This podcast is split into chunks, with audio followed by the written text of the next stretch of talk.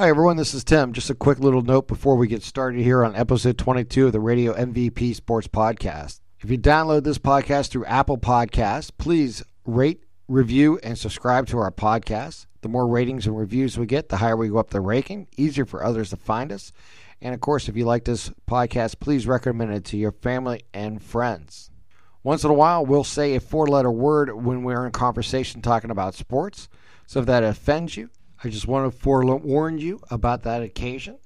And if you're in a work environment, you may want to put on a pair of earbuds or a headset to listen to tonight's podcast.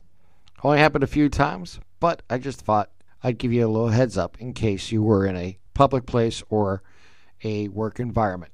Hey, thanks again for the download. We look forward to talking to you soon. Right now, get ready for episode 22 of the Radio MVP Sports Podcast, starting right now.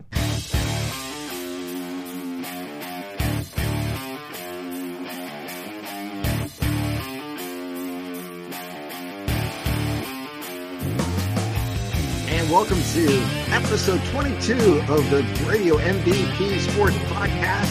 And we got a full house bringing the action here tonight. Matt Emch and Anthony Kepley, and yours, yours truly, Tim Continental, bringing in today's uh, podcast here on Google Hangout. And it should be a great time as we've seen a lot of great football uh, this weekend, both at the high school level, at the collegiate level. Well, I won't get into the NFL yet because my team's still winless. Uh, Anthony's team doesn't play to Monday night, and yeah, we get shut out again. And of course, and and Matt's team plays here in about 20 minutes. So we got a lot to get to here in a quick bit amount of time. Start with this, Matt. You and I got to cover week 10 of the high school football season. And I said it in week one, and I'll say it again in week 10. Those are the fastest 10 weeks of the year. It's amazing that the high school football regular season is over. We're going to get into a lot of uh, the matchups that's coming up as uh, we have all the playoff games coming on, and uh, we'll have an announcement on Z104's game of the week on Monday. Sports director Mark Means will make that announcement Monday on what game we're going to be covering locally. But there's a lot of games. Now, 18 teams from the Valley made the playoffs this year. What a nice showing from uh, Mahoning Valley. Oh man, Mahoning and Trumbull have really, uh, you know, our Tri County area has done a great job. What a showing! I mean, they tied the record for most teams in history making the playoffs, and you know, you got to believe, in my opinion, that one of them will have luck like JFK did and and get a string together. And it wasn't luck. JFK pounded their way to the state championship, but you know, I just have a feeling somebody's going to make it this year. I really do. We've got some really quality teams. You, got Canfield, who I think is without a doubt one of the premier teams. I really, personally, for me, Lakeview, I think they're going to go deep. Um, now that Mooney has qualified for the playoffs with their schedule and the way that schools like them and Ursuline with those schedules, they're battle hardened once the postseason gets there. So when they get to those other teams, you're in trouble. So um, there are some good schools that are in the playoffs. Um, I'm looking forward to it. But yeah, we have had uh, the fastest football season for me ever, obviously, because we called. That puts you in a different position to watch stuff. But man, we lucked out. We had. Uh, the, the better you know season as in terms of good games and we had another barn burner the other night I know there's no question. We had uh, 11 games this year on our regular season schedule, and I would definitely say seven of them were uh, terrific games uh, that we covered, and maybe one was mediocre, and the other two were were your traditional games that you don't, you know, are blowouts. But overall, we had a, a great season, and of course, Anthony came along majority of the season with us and helped us out, and our appreciation to him. As yeah. Uh, we will, I can say this: chances are really good that we're going to have a playoff game on Z104.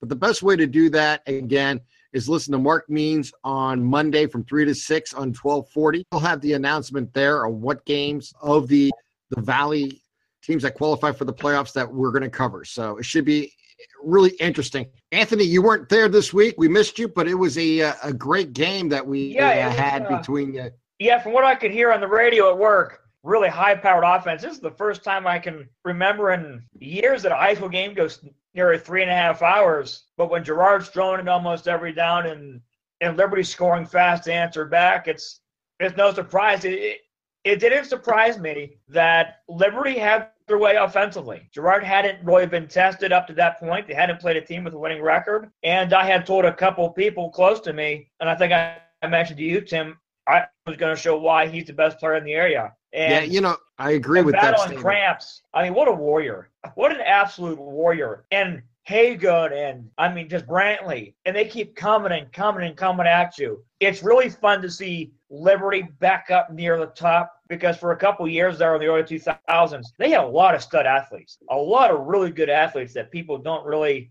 remember that went to Liberty. They had Fitzgerald Toussaint, who went to Michigan. Lynn Bowden was there for a year or two. They got Russ That I, I hope and pray Bo Pelini can get a player of that caliber uh, to make plays. I think both those teams should have good uh, good postseason showings. Well, my opinion, um, you know, I had spoken on uh, my radio show on last Tuesday, just football with Matt Emsch. I gave my opinion about, you know, without insulting anybody, about Girard's schedule. Um, you know, when you're number five in the state and you are you know ranked that way and you're undefeated my opinion uh, that says quite a bit about your your schedule the teams you're playing. They got owned by liberty. Liberty took it to them they punched them in the mouth. Uh, when that happened they responded by getting in fights. They had a player ejected.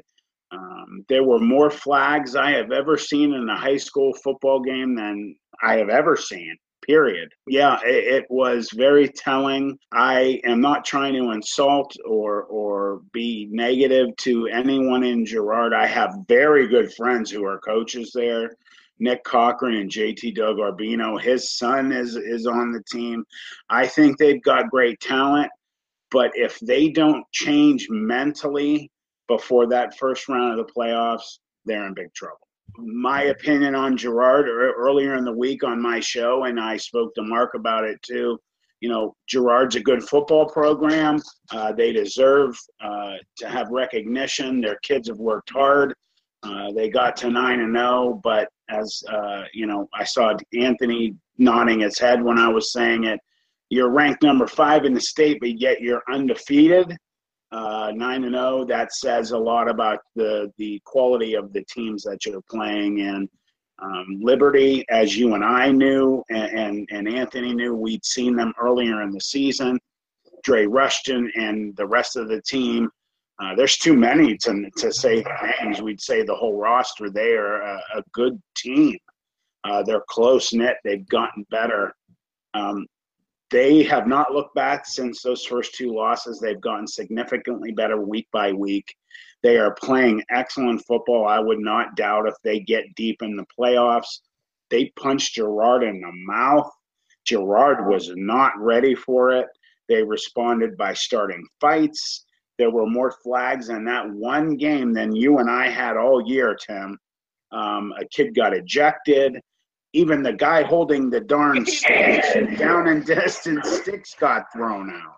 He refused yeah, to change the down marker. So uh, Girard better change some stuff mentally before they hit hit round one, or they're in big trouble. From what I've all right, go, go ahead, Anthony. I was talking to a friend of mine who's an official, um, and he had Girard a couple times earlier in the season and last year and he said that Girard is a very high flying offensive team, but they are very undisciplined. And he threw a lot of flags against them too. He said they just everybody on that sideline just you know they don't know when to stop. And we've seen at every level, high school, college, and pro, that a sideline uh, penalty can give you a chance from winning the game to a chance to losing the game. And it's boneheaded mistakes like that that you cannot you can't give Dre Rushton and that offense any kind of field position because they will just pounce on it. Um, you, but Liberty and Girard are just two of the teams uh, that have a chance to win state. We have 18 teams who have a chance starting week 11. Um, Tim, I believe you have the brackets in front of you. Um, yeah, I do as well. Um, Here, let me do this. Let's let's yeah. speed this up a little bit. Let me do this. Uh, in Division Two, Boardman will take on Massillon.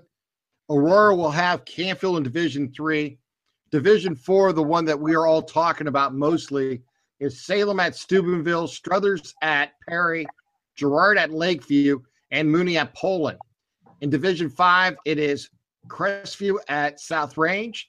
And in Division Six is Columbiana at Rootstown and East Palestine at Mogadore, Kirtland, which should be a great game, and West Reserve at Creston, Norway. Seven, there is again another four games playing. That's Matthews at Dalton, JFK at Cuyahoga Heights, and Valley Christian at East Canton, and Lisbon at Windham. That is the schedule next Friday night. Real quickly, I want to talk about this real quick and then get your both uh, get like response to it. I'm disappointed in the OHSAA on one level. They made the change this year to go all Friday games versus having a split schedule on Fridays and Saturdays.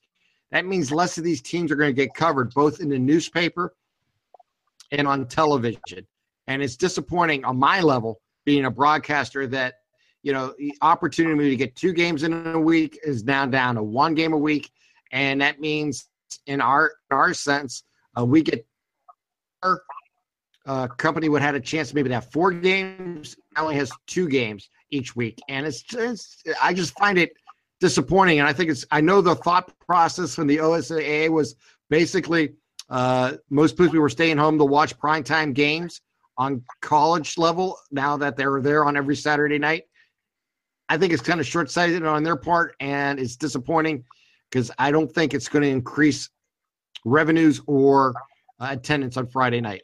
No, I think the attendance is going to really be uh, hurting because there are a lot of casual football fans, like a couple of people I know, um, that would like to go to the Mooney Poland game, but they also want to go see Canfield, who's 10 and 0. Um, yeah, they're going up against Ohio State, and that's probably a big reason why. Uh, Dana Ball said earlier this week on Ryan Potesta's show, take it for what it's worth now, guys, um, that the OHSAA is scared to step on Ohio State's toes. They don't want they don't want to do anything to well, step on their toes. Now, let me let me go one step farther here. Let me stop for a second and tell you why that happens. Is a lot of them live in Columbus and they mm-hmm. go to the Ohio State game. They don't want to go to a high school game. Matt, what's your opinion on this? Uh, my opinion is I agree wholeheartedly with you, Tim, about everything you said about us not having the opportunity to cover more than one game a week. I think it takes away from those kids everything that they've accomplished. Like you said, teams are not going to get covered. They're not going to get, you know, on the news or on, on TV. They're not going their parents aren't going to be able to hear them if they're at work on the radio. I think about when I was in high school going, we had our game, and then we go scout the next team we were going to see in the following week in the playoffs on that Saturday. So I don't agree with it at all. You know, it's disappointing, but they made that decision back in August, and we'll see if they're right or if I'm wrong. I mean, long time uh, we'll we'll find out here in the next month as the uh, high school playoffs begin here on Friday night. Hey guys, let's play this for you. Let's do this right now. We'll play the uh, highlights from the Girard game, the Girard Liberty game. This is a montage. This is, as Anthony said, a three and a half hour game condensed to about seven minutes.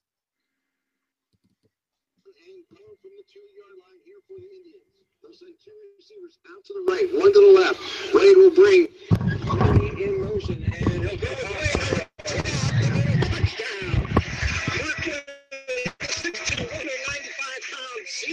Me, junior, it's into the end zone on the quarterback draw.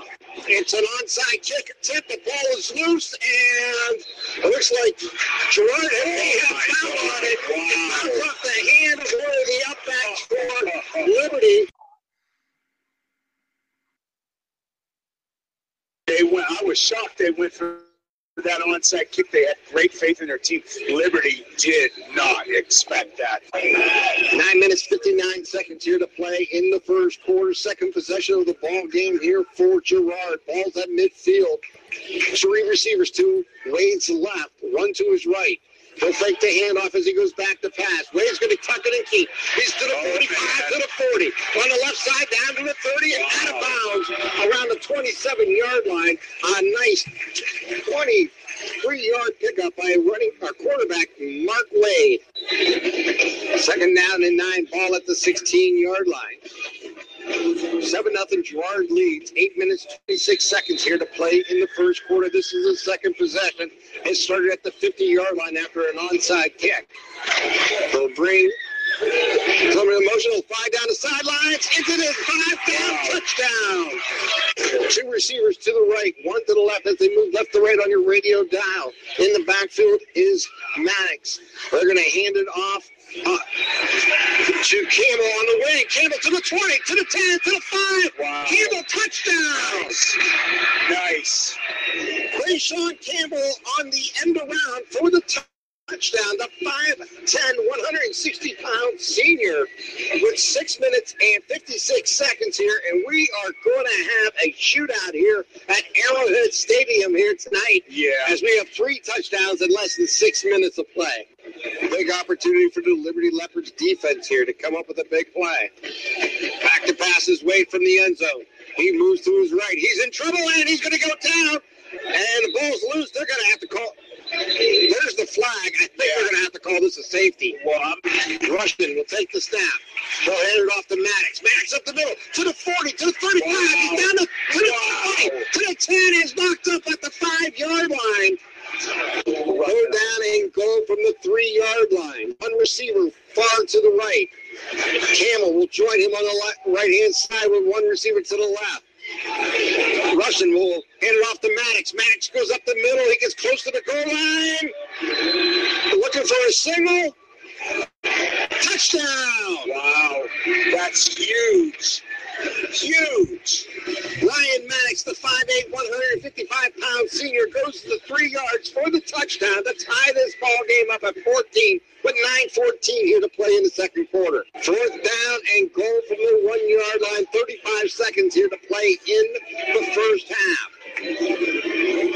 Girard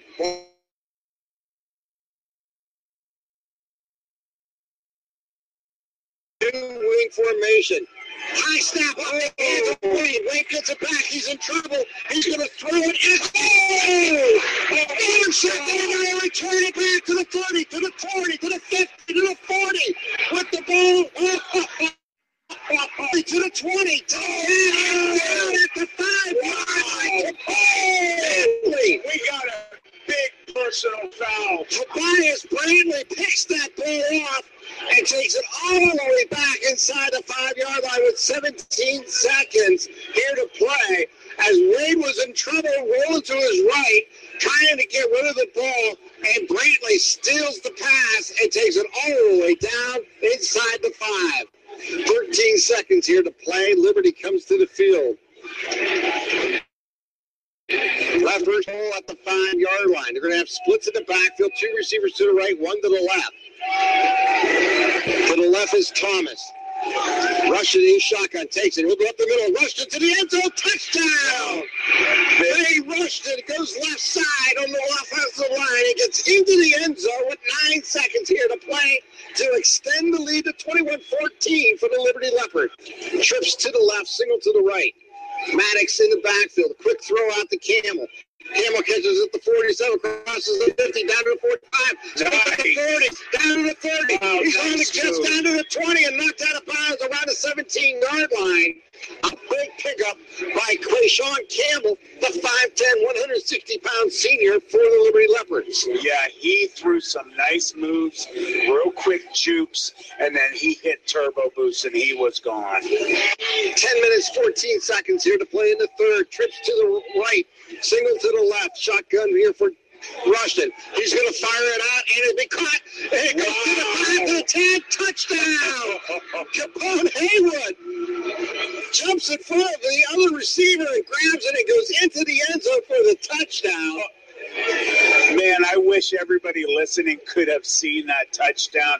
He was in full sprint, stole it from his teammate, and ran and scored. What? I don't think he's gonna care. That was beautiful. They'll extend their lead out to 27-14. Three receivers, two receivers now out far to the right. Taking the snap, hand off to Maddox, fake to Maddox, keep by Rushton. Rushton goes to the corner, wow. touchdown. Touchdown. Yep. Man, he's an athlete. Receivers in pattern. Back to passes Wade. Field. He's going to fire deep. Has a man open. Caught. Going into the 10 to the 5. Touchdown. Nick Lolito makes the touchdown. Reception with 301 here to play in the third. Senior. They'll take the snap in shotgun. And they'll run the Wildcat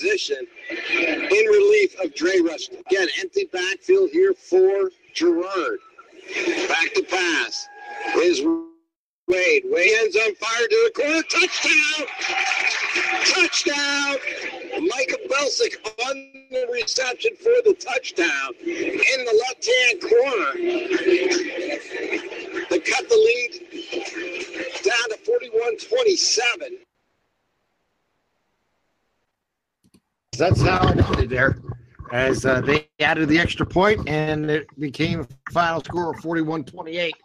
Uh, really a fun game for these uh, two schools, but a, uh, a very important win for Liberty gets them in the playoffs. And I'll be honest with you, I think that for Girard is something they needed because they haven't been challenged much all year. Now they have the opportunity to kind of grow as a team, see some mistakes on film, and try to clean it up as they got a big, big uh, challenge ahead of them in the Lakeview Bulldogs. Well, you know, it's no secret the way I feel about Lakeview. Everybody knows. I've been talking about them for, for over a month. I think that the Pavlansky brothers from Canfield, Lakeview, if anybody doesn't know, they're brothers. Uh, head coaches are doing an amazing job. I think Canfield and Lakeview are built to go deep into the playoffs. Lakeview, uh, their quarterback, he's like 6'1, 6'2, 225. They've got great players. I think Girard's in trouble with them. Um, the thing that's unfortunate for Girard, in my opinion, is they found out late, week 10, that they when they got punched in the mouth that they don't respond well with that. Uh, for them, if I was their head coach, I would have preferred to have that happen earlier in the season. Yeah, that's what. That's why teams like Ursuline and Mooney play the team the schedules they do to get them ready for the postseason. Even JFK too. I know Tim talked about it all year long that it if JFK can find enough wins in that schedule to get into the playoffs, that's one team you don't want to see in Division Seven because they're playoff tested from last year. They're defending state champions, and they know how to respond to adversity. Um, you know, now part of it is the conference Girard's in. It's not very good. Let's be honest. Um, so then that means your two or three non-conference games you do play, they have to be really good. They cannot be cupcake wins. Um, maybe one you get a cupcake to get guys some confidence early on. But after that, you got to challenge yourselves. Um, I know Canfield, uh, from what my cousin says, Coach Pav tries to schedule teams that are similar to the teams we'll see all season and teams that could see in the playoffs. Um, Girard probably has their own way of scheduling, so I guess we'll find out. They don't get an easy matchup uh, for nine to one team. They only lost one game. They do not have an easy matchup in the first round. Well, that's one of the beauties of the computer system. Yep, is it rewards teams for a a tougher schedule and it rewards teams who play a team and defeat them that go on to have a good season. Look, sometimes your schedule is weaker than you anticipate, either in conference or out of conference when you make the uh, the schedule. You know, we talked to the head coach of Girard before the game, and he mentioned this is the same schedule basically they played the last three four years, and you know maybe it's just a down year for some of these schools, and you know maybe it's an up year for Girard. It's a combination of both, but I agree. I think in the end. Uh, you know, he has something to build on this week, and he has a huge challenge in front of him. And uh, we wish him well, and we wish uh, all, all, all our teams in the area well too, because uh, we've seen Lakeview early this year, and we know how good they are. And it's going to be interesting to watch them make their their run in the playoff too. That's going to be a great game between those two schools. Hey guys, I know we're short on time tonight, so let me do this. You both were at the Notre Dame North Carolina State game. Take a moment, uh, Matt first. Tell me what you thought about the game and your experience uh, in well, I mean, first and foremost, I haven't been there for a couple years. So, uh, Anthony, you have. I got to see the stadium redone. Uh, it was absolutely awe inspiring. If you're a Notre Dame fan, even if you just love college football, you cannot look at a stadium like that and not just say, oh my God, uh, it's incredible. It was cold.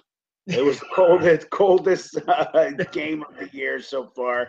It it just so happens, you know, the game that we go that I go to uh, was freezing, but that's all right. Um, it was a a wonderful ending. Notre Dame ended up winning big, but you know, I spoke about that game in detail for again a month and I was concerned about uh, the Wolfpack because they are a quality football team, regardless if the score you know shows that Notre Dame beat them up at the end.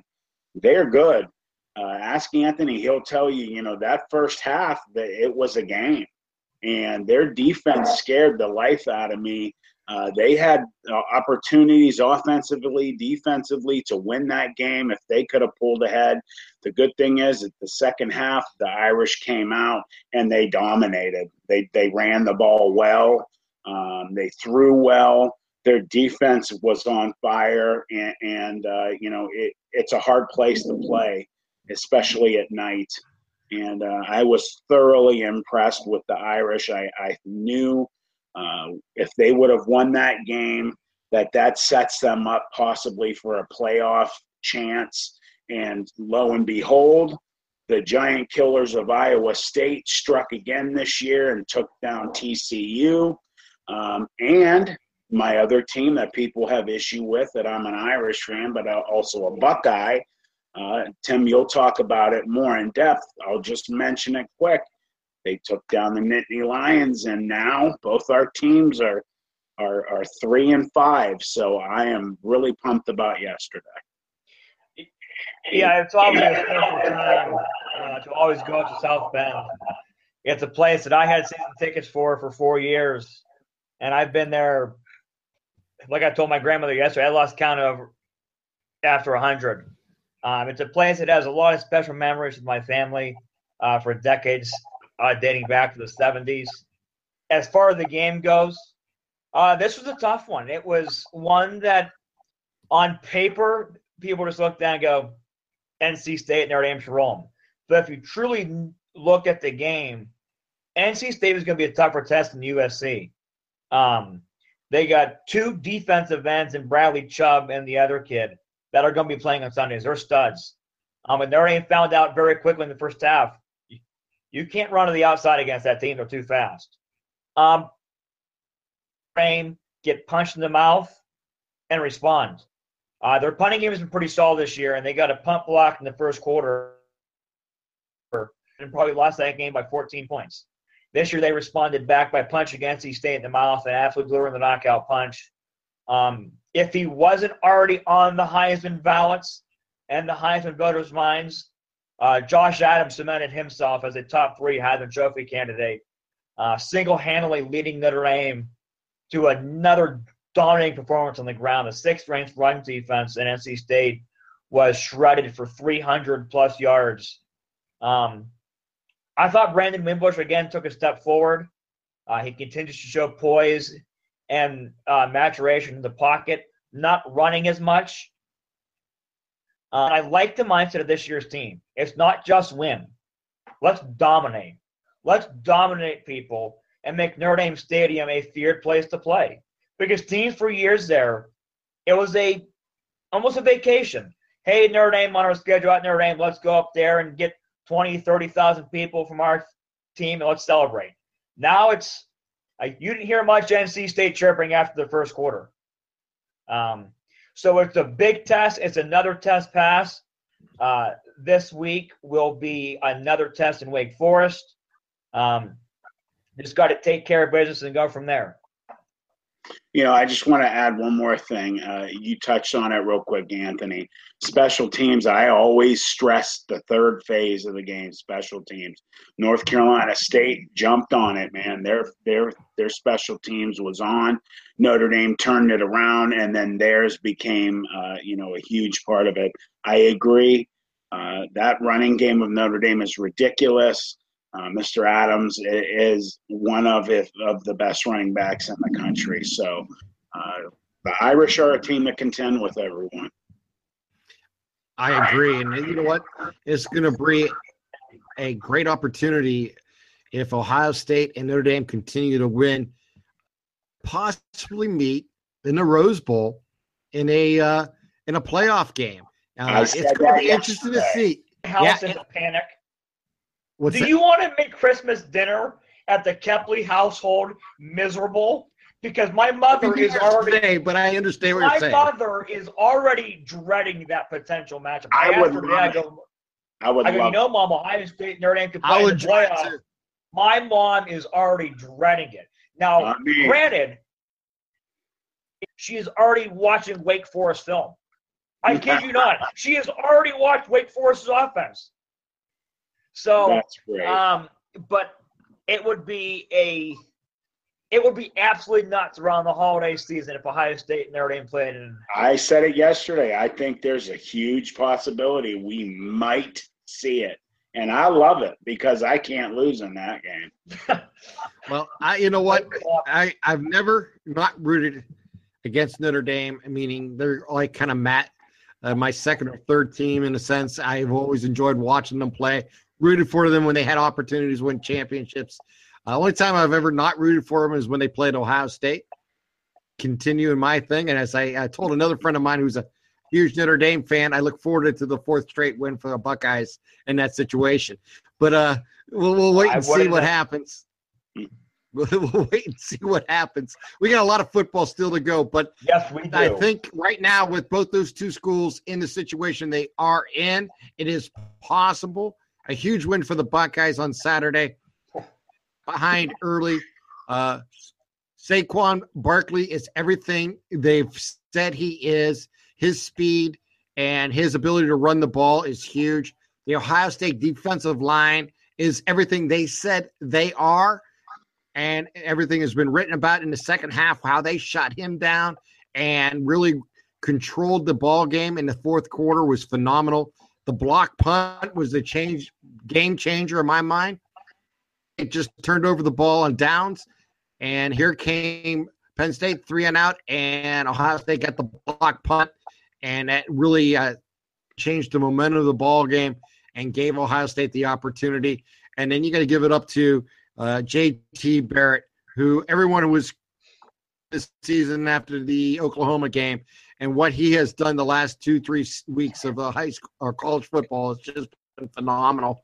I mean, four touchdowns, I think over 300 yards yesterday against Penn State.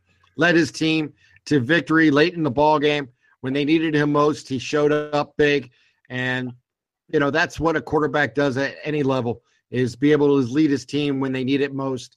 I will say this: the Buckeyes special teams need a lot of work on kickoff coverage. Uh, uh, said that's his responsibility, and uh, he has failed the last few years on kickoff coverage. He has to figure that out because they have had trouble uh, stopping uh, big run returns. They had two of them in this ball game. One went back for a touchdown, and one went all the way back to the 20 yard line. And you know, give Penn State good field position. They're going to take advantage of it every time, and they did. Give credit for Penn State the way they played the entire game. It's just uh, found their stride in the second half and was able to make, overcome their mistakes early and take advantage of uh, the few mistakes that Penn State made. Uh, they dominated the game, but they never took advantage of it early. Uh, when you look at the stats, I think they did dominate the game, but give Penn State credit where credit's due. McSorley, uh, I talked about him before, Matt. I think he's a fantastic young quarterback. He keeps showing his uh, his abilities to make big plays. And Barkley is everything, like I said, uh, everything you've about him and more. And quite honest with you, between Barkley and Burnett right now, they got to be one of the top two or three, maybe this year. I think they're both right there. And yeah. I, I would not, I won't disagree with anybody who voted for either those two uh, for the Big Ten Player of the Year type scenario because they're they're both just phenomenal young men who have had great a great season so far this year. Yeah, I think. Go ahead, Anthony. Whenever we talk about a big time match between top five teams, top ten teams, uh, the game doesn't live up to the hype. Yesterday lived up to the hype and more. Um, and just like last year when Ohio State lost at Penn State on a blocked field goal that changed the tide, I think Ohio State's block punt yesterday changed the tide. Um, and I don't know about you, Tim or Matt, but this seems very similar to the 2014 team where Barrett looked absolutely confused in days against Virginia Tech, and people were ready to run him out of town um, and bring in Cardale Jones early. And yeah, he had some struggles the weeks after that. And the opponents, UNLV, Army, Maryland, Rutgers, they weren't great. And Wilson are getting comfortable with each other. And if it weren't for four drop passes, Meyer quoted, and two penalties, Barrett could have been 39 of 39. He was 16 of 16 in the fourth quarter, I believe, if uh, my my memory uh, recall from looking at the box. He only had six incomplete passes last week and six incomplete passes this week. So you're right. He he has so much uh, for a kid that can't throw the ball downfield, huh? Yeah, I tell you what, he's changing the perception really quickly. Yes, I want to let Matt. Yep. I want to let Matt go because I know he wants to watch the Steelers, and I do appreciate Matt coming on uh, the podcast uh, with us tonight. I know that's important to him. So, Matt, uh, one last thought, and then we'll uh, we'll say goodnight. Thank you. I appreciate it. I just wanted to comment on the on the Buckeyes too. You know, um, we were sitting there, Anthony. You know how they were doing it. They were throwing scores up on the scoreboard, mm-hmm. and my friend kept hitting me and tapping me, looking at the scoreboard. The last time I stopped looking was it was 35-20. I said, I'm not looking anymore. and then he punched me and said, You got to look now. And I looked and they had won. And I just couldn't believe it.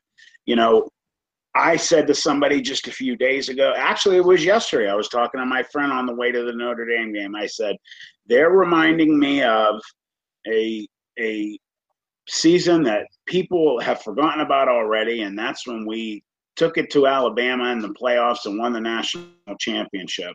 They're reminding me of that team. They are playing with a chip on their shoulder. They're playing angry. That's what Urban Meyer likes to have. He always quotes, I want an angry football team. Um, JT Barrett has been playing, and you know, some people joke he's been there forever. Well, he has been there for a while, and I'm glad finally the young man is coming into his own. He is doing amazing. I mean, don't be surprised if he goes nuts, keeps doing what he's doing, because it seems like week in and week out he's breaking Ohio State records week in and week out don't be surprised if he somehow they string together a national championship run and win that he wins the Heisman.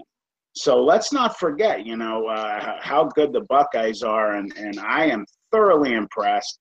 I think that they're they are they are something else, and uh, you know, I, I had a couple other things I was going to say and I forgot, but you know what what more can you say than just amazing how that game turned out and and things are finally starting to come into a clearer picture with with the season and I, I'm excited about it and it's just getting better and better and uh, hopefully my my evening will uh, get better and the Steelers will look good against the Lions and uh, you know I'm excited about the the opportunity that we have next week in whatever high school game we have and uh, when we find that out, we'll let everybody know. And I can't wait to be seated next to you two fine gentlemen and and uh, calling another game. Well, I look forward to it too, Matt. It should be a great uh, game next Friday, whatever game we do get. And uh, you know, it's been a it's been another fun Sunday night talking uh, football with you. I appreciate you uh, spending uh, some time with us, and we will talk to you uh, before Friday, I'm sure, but we'll definitely see you uh, Friday for high school football on Z104. I'm we'll have some type of game this week. All right, guys. Good seeing both of you. I'll talk to you. you, Matt. All right, that was Matt Emch, and we appreciate Matt uh, spending some time with us here. Uh, he is my partner on Z104 this year in high school football, and of course, Anthony has helped us out all year long with stats. Anthony, we got another football team to talk about. Um, my Well- alma mater, your alma mater, or well, I, I, I could say Matt's alma mater, your favorite high, college football Yeah. team. Uh, a very embarrassing game this past week at home. A game that uh, well, I, I've never seen them perform that What do you well, say? that I- I mean that pathetically. Uh, they lost uh, YSU losing thirty five nothing to Indiana State, and it's just uh, or Illinois State. It's just just you know. I, I've, I'm really lost for words because I've never seen that happen in all the years I've watched YSU. It's been a long time since I've seen that much of a humiliating defeat. Tim, I know uh, in the short time you know me, uh, you know how much I bleed red and white. I mean, I love, I absolutely love that program. Uh, I've had season tickets for 20 years now. It's the first, yesterday was the first time in 13 years since the Florida International game where I had tickets and I did not go. And honestly, I didn't miss it one bit. It Well, no, you you chose the right game to go to. it's it's getting to the point where is our problem bigger than I, I don't know what our problem is you and i have talked is it an effort problem is it a coaching problem is it a talent problem there is something going on that you and i don't know that is because the injuries yes it's a big part um but if this is your deepest team you've had there shouldn't be that much of a drop off You've allowed almost Well- 30 sacks in four games. Yeah, well, office office has gone through what three players with injuries since the start of the season, if not four. And quite honest with you, the quarterback position is a big concern. Obviously, they lost their number one quarterback. The Mace and Davis are just a step below. There's certain things they do well, and certain things they they Don't, do not. yeah. And uh, defenses have put them in positions where they've exploited their weaknesses. And unfortunately, the growth in that position from those two was not as high as I think everyone hoped. Were killers. I mean, they had a lot Yep. of turnovers last yes uh, Saturday, and Yep. I mean, I'm not making excuses. It is what it was, and they played the way they were, and they deserve what they got. And I don't It was really an want to dwell butt on kicking. it. It's you know, there's a reason why there was only about you know, really close family uh, left in the stadium at the end of the game. Uh, it was, I mean, it's a twenty thousand seat stadium that probably had fifty people in in the fourth quarter, and I can't. That is, and I'm I'm just disappointed.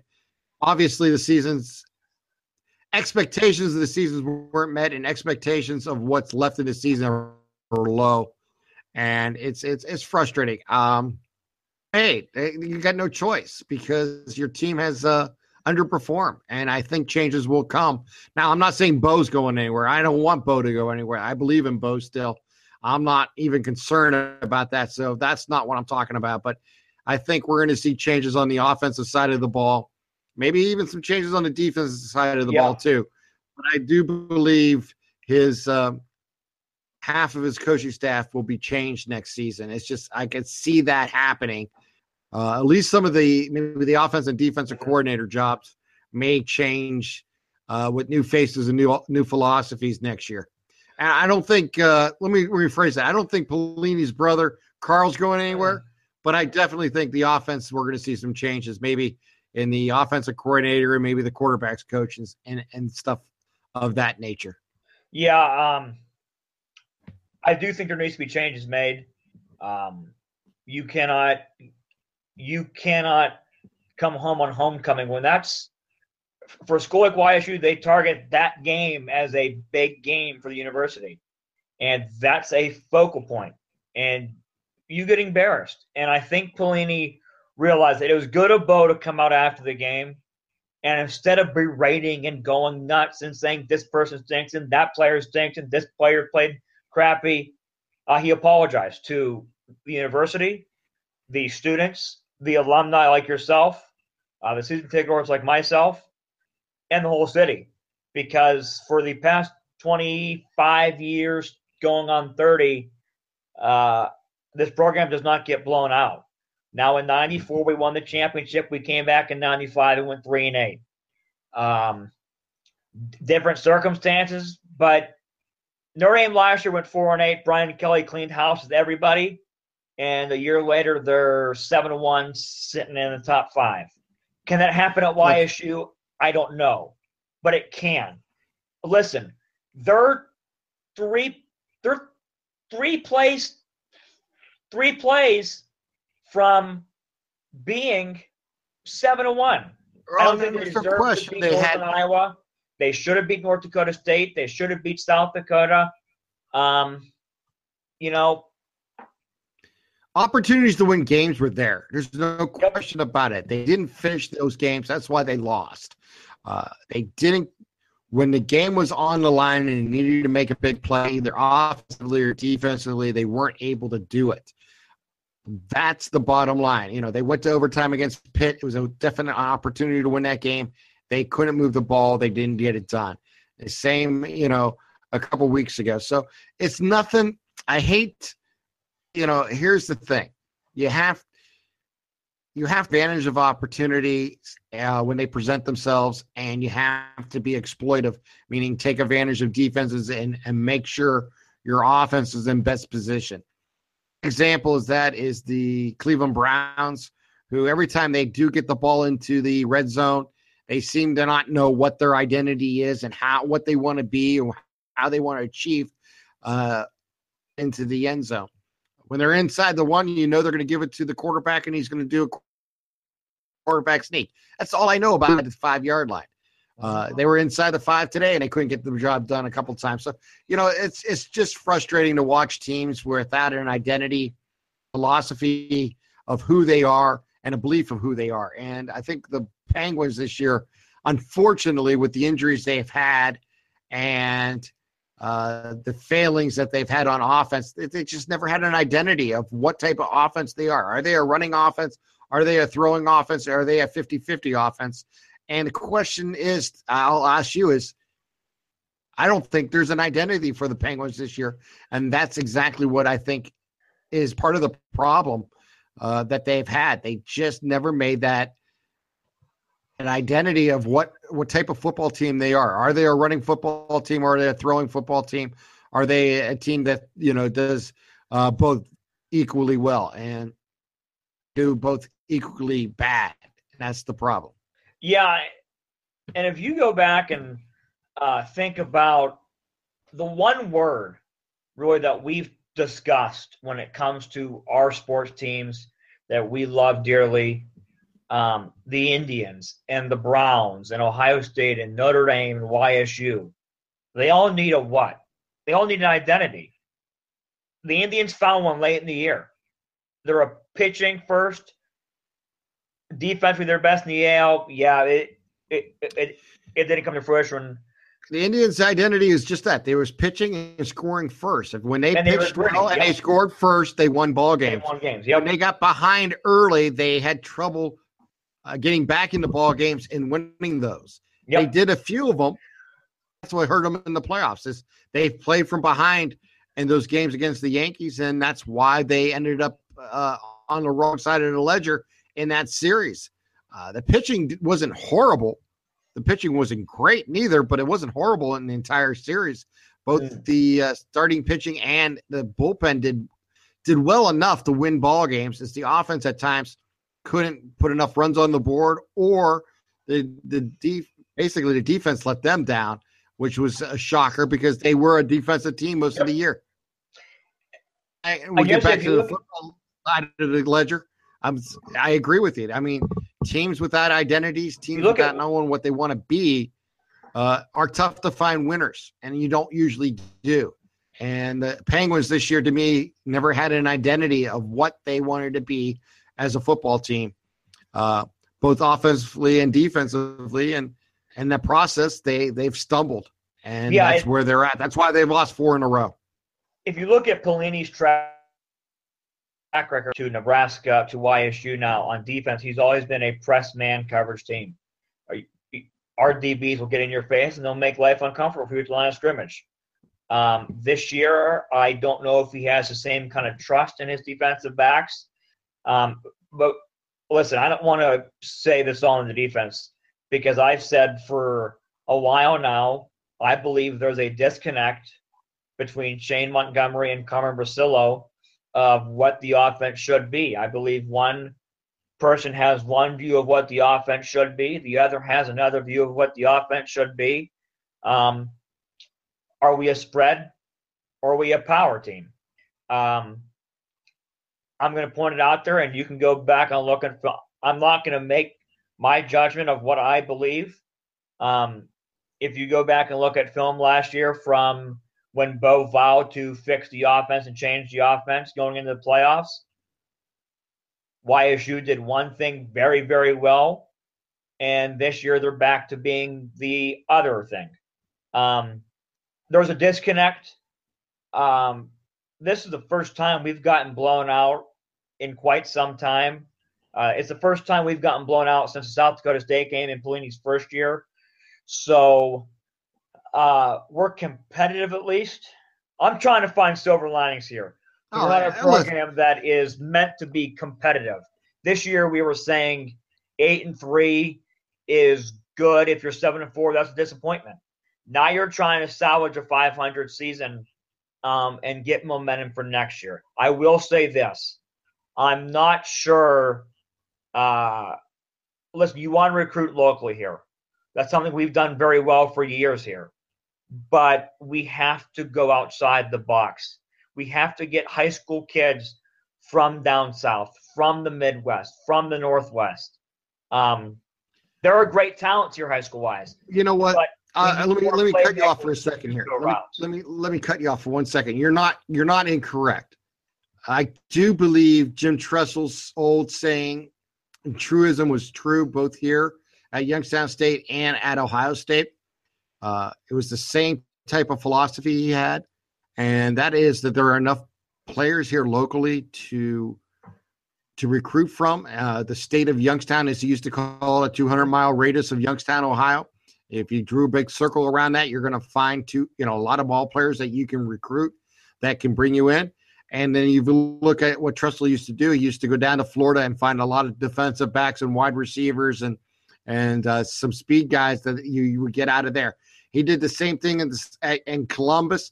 It became the state of Ohio was his recruiting base, and he went down to Florida.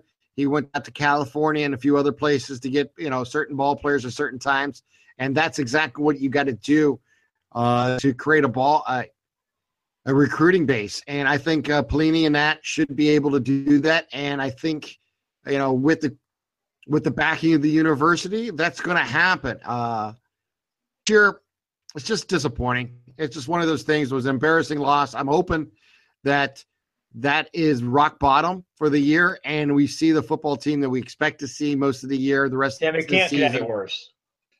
I certainly hope not. I certainly hope not because that was one of the most embarrassing games I've ever witnessed in the sense of uh, watching the score keep getting up and and uh, the turnovers happening. It's look, I don't want to dwell on it. It was what it was. Let's move forward. News for YSU is the basketball program is getting ready to, Well, to be well, renewed Uh, I don't know if it's good news. and get going. As of uh, when we started our podcast, YSU just lost to Niagara in a scrimmage. Now, it's a scrimmage. I want to point that out first and foremost. It's a scrimmage. YSU gave up 120 to Niagara and lost by 26. Wow. Now it's a scrimmage. well, But we know the scrimmage. guys are out. It's a new system. It's a new scheme. Um, but and Niagara is is better than we are. But we also have two starting guards out. Um, and that's a lot of a points lot in of that guys. scrimmage. Obviously, 120 and You know- 94. So the offense is there still. Wow, that's uh, you know, like I like. Well, let's put it this way: it's a brand new, it's a brand new, renewed program under Calhoun. We'll see how he uh, develops as the season goes on. I one thing about basketball It's a good thing for is YSU. the tonight. first ten games is really a measurement of trying to get your yourself going forward for the conference play, Yep. and then and that's what it matters most because conference play outweighs out conference play. And quite honest with you, make your, your conference tournament, get a good seeding in that, and have an opportunity to make a run. Mm-hmm. Anything is possible. The more wins you have during the, your non-conference season gives you a better rating and a better opportunity to make postseason tournaments. So well, we'll just wait and see. And uh, you know, I'm just excited for the end of uh, you know, of Calhoun coming in and doing his things. And let's see where the Penguins basketball program can go. Talk about a program that can go nowhere but up. Uh, in my opinion, that's the basketball program. Yep. Uh, so it's exciting to see the the changes that have come this off season to them, and let's see what they can achieve. Real quickly, the Dodgers are up three nothing Wow. in the uh, second quarter. They're Second, starting to roll. yeah, They're Well- starting to roll. we'll see what happens. I mean, it's a best of three in that World Series. I know they were still playing And- baseball anymore. I just turned it on to get the score to see what was going on. I did watch the last two games. They were Oh, great Tim, games to watch. on. I did not. I did not watch last night. Um, I was watching UFC when I. Oh my! I just hate. It's like my mom said to me. She said UFC's a swear word in our house. It's just a disgusting word to say.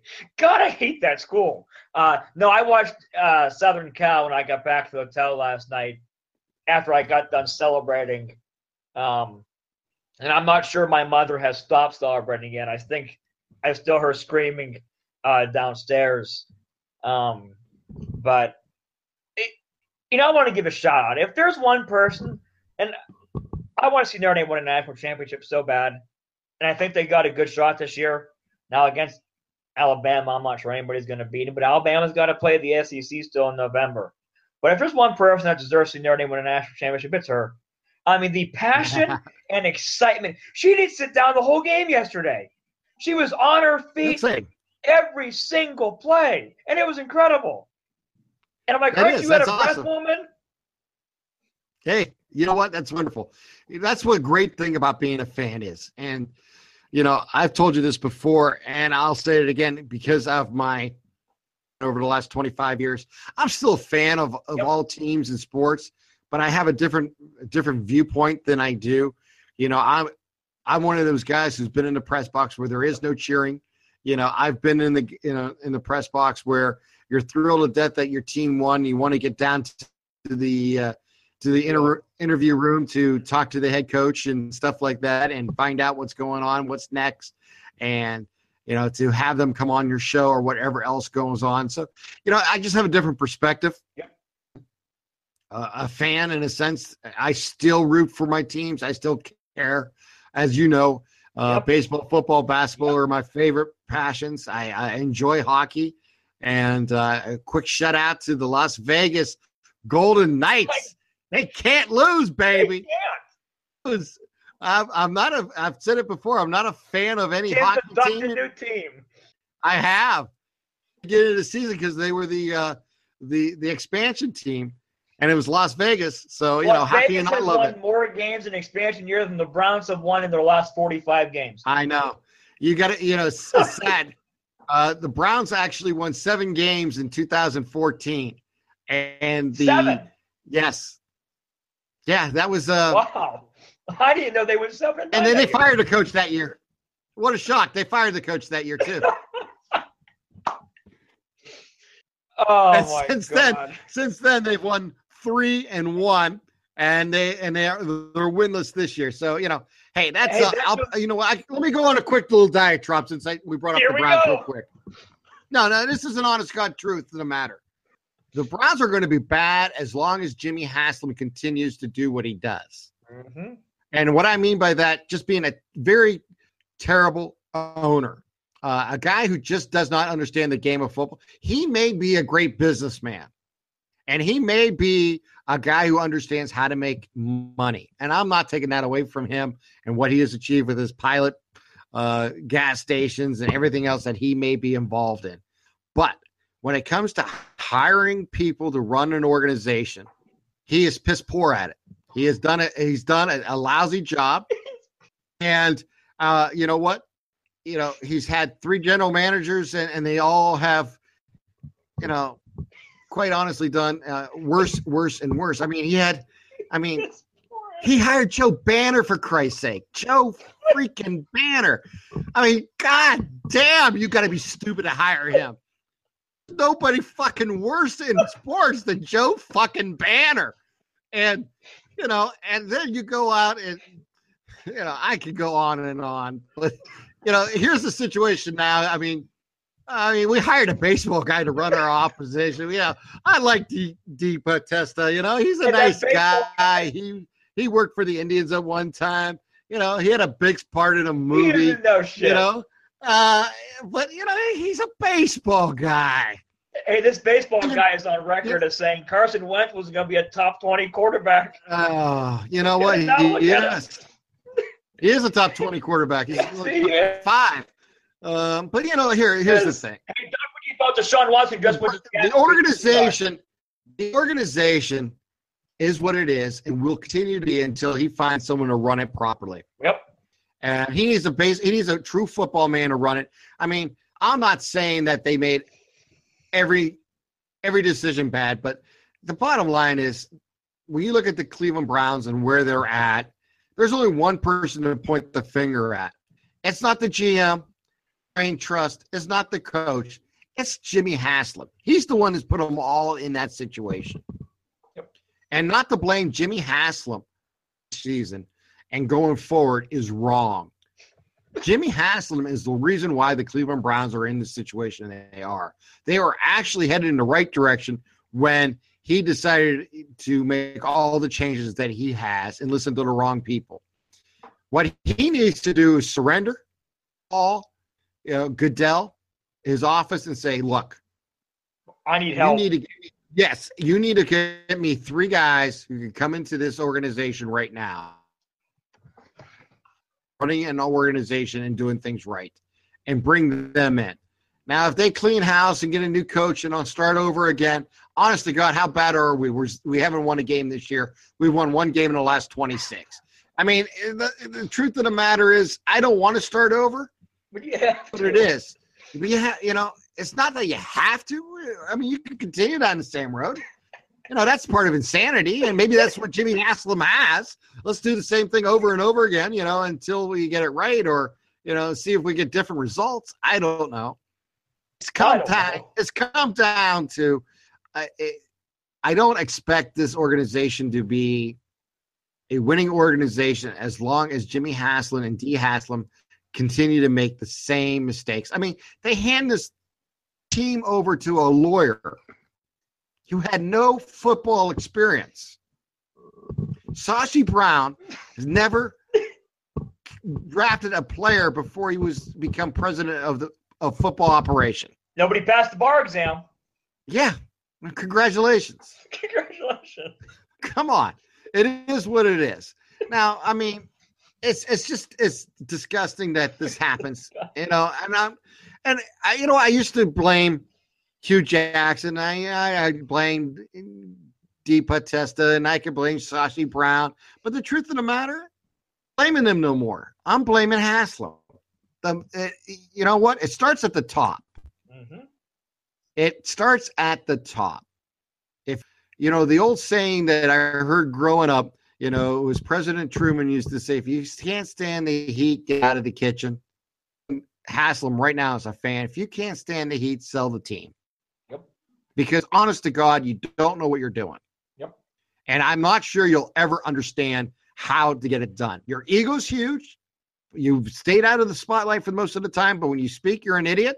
So let's just move on and bring in someone new. It's time. I mean, it's just time. You you've proven that you failed as a NFL owner. Do Cleveland a favor and sell the fucking team because you suck at this job. I'm tired of it. Yeah, there's a little explicit. I'm, I'm getting a little more explicit in this podcast, and I'll, I'll put a little tag out at the beginning for those who are listening to it. Uh, I apologize if I offended anybody, but I'm just telling it like it is. One person to blame for the Cleveland Browns, and that's the owner. That's Jimmy Haslam. Jimmy and Dee Haslam are the owners. They are the problem with the Cleveland Browns. I'll let you talk about your your lovely Denver Broncos and the ability to score points. Right now, I just hope he cries midfield tomorrow before the first half. I have no hope. Yeah, how about that, Trevor Siemian? I got oh yeah, Trevor freaking Siemian, boy. Yeah. I never thought I'd say yeah. it, I want Brock Osweiler. I mean, honest to God, until John Elway. Could he be any worse? Wait a minute, wait a minute. We he was was a Cleveland Brown and we let him go. We're paying him to be a Denver Bronco. Yeah, you're paying him to think ride about that. Yeah, you ready for this? You're paying Brock Osweiler to sit behind a seventh round draft pick from Northwestern who can't score a point. I know. It is what it is. All right. I've given up on the NFL. Where's my white towel? It's been a crazy. I can't. It's been a crazy podcast. Towel. It's been a crazy podcast. We're going to end it on a sour note. No, talking we're not. NFL. No, we're not. Three thirty next Saturday. Notre Dame continues their march to a playoff spot against Wake Forest. There you go. I like that. I'm going to go watch film on the Demon Deacons. There you go. You and your mom. Give me a good scouting report. Let's get back together midweek and have some fun. Uh, we'll preview our, our football game, whatever we may have yeah. on Z104. Yeah, we'll have an announcement. And yeah, we'll have an announcement. Let's let's try to get together either uh, Tuesday or Wednesday this week. Wednesday and, night. Uh, yep. We'll uh yeah we'll try to Wednesday night. Wednesday night works yep. for me. And Wednesday we'll night, preview the. We'll do a, a quick preview on the high school football weekend coming up, and uh, I will. By the way, I will do my yearly prediction. Yep. I don't make predictions. I told you, but I do do this during the high school football season. Uh, I will make my attempt every game correct in round one from Division One through Division Seven. Wow! I will post it on. I we're will gonna, post it. Yeah, on we're gonna post this. the radio MVP on the Radio MVP Sports, uh, our Radio MVP Facebook page. So I do it every year. I will. Uh, I, no one should attempt this than me. You got to be a professional. Try this. Uh, I try every year to go perfect. We'll see how good I do. Best I ever had is about 70%.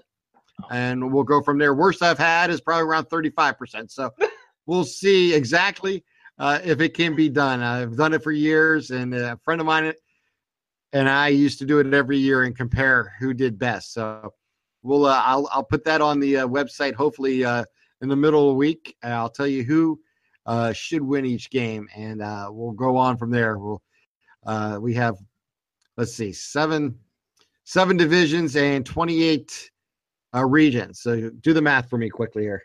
Let's see here. 96? I don't know. No, that's It's, one. it's a lot. I don't know, Tim. You lost. I'm a mathematician. Here, 28 times 7 is 196. So, yeah. We're trying to go 196 and 0. I used to try to go 144 and 0 years ago, and then they kind of kept changing it on me. So 196 and 0 is, is the challenge. Uh, and get- uh, In the 80th percentile, I'm calling thrilled. Dan Ross to give you a job. I'll be actually And thrilled with Joe 60%. Idol will have competition finally. No, no, no, no. Joe Idol does his own thing. Thank God for him. Oh, by the Yeah, way, I hope uh, those enjoyed post a a pre post a uh, a Joe Idol uh, playoff preview uh, just the other day. We went through each bracket and the possibilities. They were all unofficial. Some of them were uh, incorrect just because they were still games to be played, but uh, we're not going to worry about that. Uh, the scoreboard show will be coming up here shortly. Matter of fact, when we get done with this, I'm going to work on that uh, to finish that up. We're going to get them both posted hopefully tonight. this uh, podcast and the scoreboard show. So you want to take a listen to that as we will have highlights from our Girard Liberty game and scores from around the valley and from Western Pennsylvania. So, last thought before we uh, close the night. Yeah, I just want to send a, uh, quick congratulations to my cousin at Canfield. Uh, he's a an assistant offensive line coach on the undefeated team this year, uh, the number one seed in Region Nine, I believe they they're in nine. Uh, they got a gauntlet of a region, uh, but anything can happen in Week 11, and I think they, uh, if they stay healthy, keep playing their game, uh, they got a good shot to end up in Canton Week 15. Uh, so just a quick congratulations to him on a huge accomplishment and a 38 nothing beatdown of Poland. If Poland didn't want to play Canfield any longer, I don't think they won't have any hopes of playing them again in the near future. An impressive showing. You have uh, opportunity. If you have an opportunity to go to Apple Podcast, please rate, review, and subscribe to our podcast. Five star ratings are appreciative. One or two sentence reviews would be just fine as we try to move up the ratings there. Tell your family and friends about this podcast if you enjoy it. A lot of information gets out each and every week with Anthony and I here on the Sports Podcast.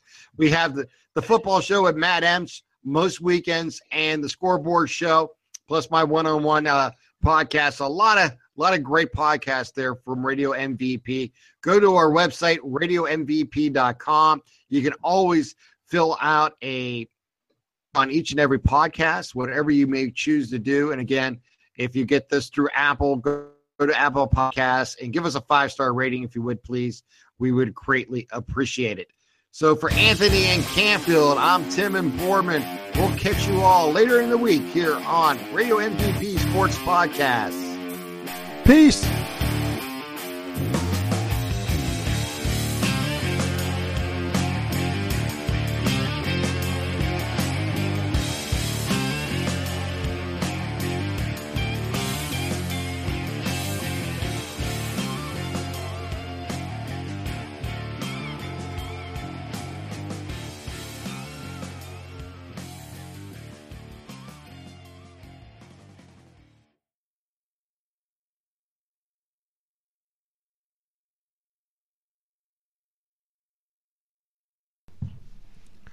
Peace.